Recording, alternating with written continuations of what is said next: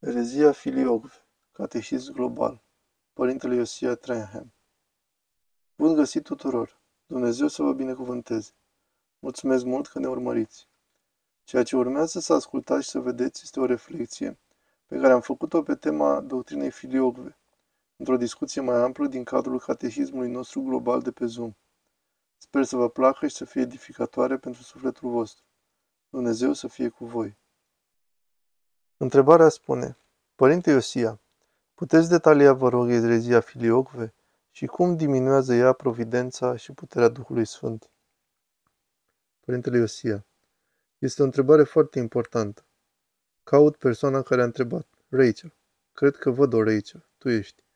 Deci filiocve, această erezie occidentală se numește așa, filiocve de la latinescul filio, fiu, și gve, și, adică și de la fiul.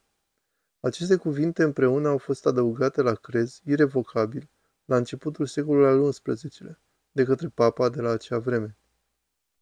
Acest lucru s-a întâmplat în anul 1009. Se manifestase pentru prima dată în mod credibil în secolul al V-lea, pe teritoriul Spaniei de astăzi, ca o încercare a episcopilor spanioli de a riposta împotriva unei reapariții a ereziei ariene, care învăța că Isus este cea mai înaltă creatură dar nu Fiul coetern al lui Dumnezeu. O blasfemie teribilă împotriva divinității lui Hristos. Bineînțeles că arienii au fost puși la pământ la primul conciliu ecumenic și apoi din nou definitiv la al doilea conciliu. Dar din cauza incursiunii barbarilor, după căderea Romei, în ceea ce numim azi Europa de Vest, mulți dintre barbari s-au despărțit de creștinismul Imperiului, îmbrățișând o formă de arianism iar unii dintre episcopii spanioli sau iberici încercau să respingă această erezie.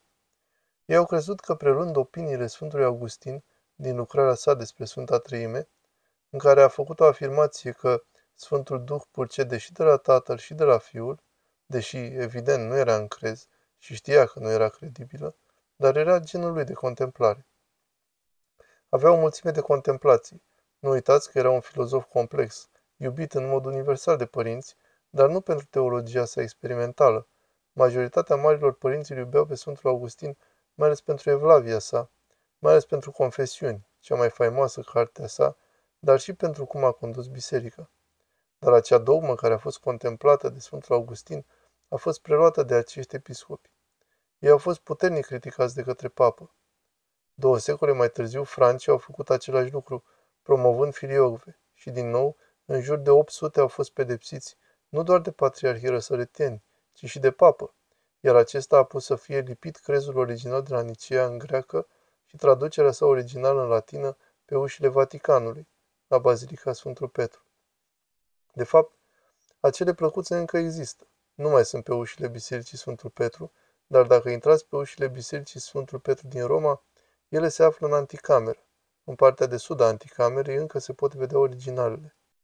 Când papii s-au răzgândit cu privire la doctrina filiocve în secolul al XI-lea și au introdus-o în crez, s-a încetat pomenirea papei de către patriarhii răsăriteni, deoarece nu numai că afirma o erezie, erezia filiocve, care a fost articulată ca atare în mare detaliu de Sfântul Fotie cel Mare în secolul al IX-lea, în mistagogia sa despre Duhul Sfânt, și preluată mai târziu de alți părinți precum Sfântul Grigorie Palama în mare detaliu, în secolul al XIV-lea. Sfântul Marcul de Efes, în secolul al XV-lea. Avem foarte mult material despre eroarea doctrinei filiocve, dar această erezie a fost îmbrățișată și susținută încă din secolul XI în Occident. Nu numai că este o erezie și voi explica ce este atât de drastic la ea imediat, dar introducerea ei în crez a fost și un act de imensă mândrie din partea papei, ca și cum papa ar fi avut autoritate asupra crezurilor ecumenice ale bisericii până la domnia unui papă foarte arogant, pe nume Nicolae I, la mijlocul secolului IX. Acesta a fost oponentul Sfântului Fotie cel Mare. Până în vremea lui Nicolae I, colecția de drept canonic din Răsărici din Apus începea cu cele 85 de canoane apostolice, era urmată de canoanele conciliilor ecumenice, apoi de cele ale conciliilor locale, apoi de cele ale Sfinților Părinți și în particularele patriarhilor. În Apus, Acolo se găsesc decretele papale la sfârșitul acestei colecții canonice, după secolul al IX-lea, după Papa Nicolae I. Și nu uitați că aceasta este și perioada odioaselor minciuni catolice cu cunoscute sub numele de decretele isidorice și donația lui Constantin. Acestea au fost documente falsificate pentru a susține conceptul că papa este capul universal al bisericii, că el posedă atât putere spirituală cât și temporală, falsuri în totalitate. Dar papa Nicolae le-a promovat ca și cum ar fi fost decrete autentice, date de marele egal al apostolilor și rege, încoronat de Dumnezeu Constantin. Chipurile aceste documente erau păstrate din timpul domniei lui Constantin, în care acesta și-ar fi dat tiara, coroana sa papei și ar fi decretat că papa are autoritatea universală chiar și asupra tărâmului temporal. Un gunoi complet, complet inventat, dar folosit timp de șase secole și jumătate de o succesiune de papi care au vrut putere pentru a redefini guvernarea bisericii. Și astfel, după această perioadă, după ce Nicolae a folosit aceste documente, acestea au reproiectat colecția canonică occidentală. Și în loc de canoanele apostolice, conciliile ecumenice, conciliile locale, etc., ei bine, ghiciți ce este în vârf? Decretele papale. Ca și cum acestea ar fi cea mai importantă și mai autoritară colecție. Ce e atât de teribil în erezia filiogve? Ce este atât de teribil în erezia filiogve e că atacă persoanele unice ale Tatălui, Fiului și Sfântului Duh în acest fel. Principiul teologic al bisericii este că orice nu este partajat de esența comună, ceea ce îl face pe Dumnezeu Dumnezeu, este unic persoanei. Deci Tatăl, Fiul și Sfântul Duh au în comun o natură comună, o natură divină, lucruri cum ar fi omnipotența, faptul că Dumnezeu este atotputernic, omnisciența, faptul că Dumnezeu este atotștiutor, înțelepciunea, necircumscriptibilitate. Toate aceste lucruri sunt pur și simplu calități care îl fac pe Dumnezeu Dumnezeu și care sunt partajate în mod egal de Tatăl, de Fiul Său coetern și de Duhul Sfânt. Tot ceea ce este specific Tatălui, Fiului și Sfântului Duh, care nu face parte din acea esență comună, aparține doar persoanei. Astfel încât Tatăl, de exemplu, este originea sau monarhul trăimii. Fiul său este născut din Tatăl, în afara timpului, iar Sfântul Duh provine din el, din Tatăl. Fiul este Fiul, iar aceasta este calitatea unică a persoanei Fiului. Ceea ce deosebește pe Tatăl său este că nu este Tatăl, nu este originea, este singurul născut. Este Fiul iubit care s-a odihnit întotdeauna în sânul Tatălui, este cuvântul Tatălui. Iar Duhul Sfânt purcede de la Tatăl, deci ceea ce este unic la Duhul Sfânt nu este faptul că este atot puternic sau atot știutor, acestea sunt calități ale divinității pe care le împarte cu Tatăl și cu Fiul. Ceea ce e unic la Duhul Sfânt este faptul că este Duhul care purcede de la Tatăl și se odihnește asupra Fiului.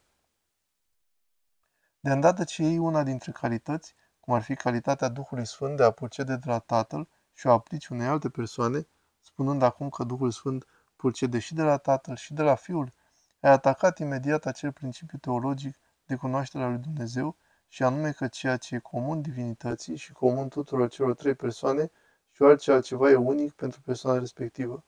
Asta dispare dacă acum Tatăl și Fiul au în comun ceva ce nu este o calitate a divinității, ci o calitate a persoanei, pe care Duhul Sfânt nu o are. Tatăl nu mai este doar un monarh, iar Fiul nu mai este doar unicul născut, ci împreună sunt sursa din care purcede Duhul Sfânt. Așa că acum Tatăl și Fiul au ceva împreună care nu este divinitate, altfel ar avea și Duhul Sfânt. Și nu e ceva unic persoanei lor, pentru că ei împărtășesc ceva ce Duhul Sfânt nu împărtășește. Există un aspect al relației divine, unii persoane, cu care Duhul Sfânt nu are nimic de a face. Tocmai această retrogradare a Duhului Sfânt și această încălcare a principiilor teologice ale bisericii, conform căreia tot ceea ce nu aparține naturii comune este unii persoanei, e ceea ce ni se pare atât de jignitor în afirmația din Filiogve și credem că de aceea catolicii, latini în general, odată ce l-au retrogradat pe Duhul Sfânt în relația dintre persoanele Trinității, îl exclud și dintr-un fel de relație pe care o împărtășesc Tatăl și Fiul, dar pe care el nu o împărtășește. Ca urmare, însuși liantul bisericii, care este Duhul Sfânt, cel care leagă biserica împreună în viața antropică, a fost retrogradat și, prin urmare, au încercat să se țină împreună prin crearea unui aparat lumesc extern care nu a funcționat. Ei au creat toate aceste lucruri de când au îmbrățișat erezia filiogve, și anume Colegiul Cardinalilor, infailibilitatea papală și toate aceste idei despre cât de puternic este papa, pentru a menține chipurile Biserica Unită și o guverna. Dar ce vedem? Un mare haos teologic care face ca micile neînțelegeri dintre ierarhii ortodoși să pară o joacă de copii, în comparație cu ceea ce se întâmplă în lumea catolică, teologic vorbind. Deci noi credem că erezia filioque are efecte negative uriașe.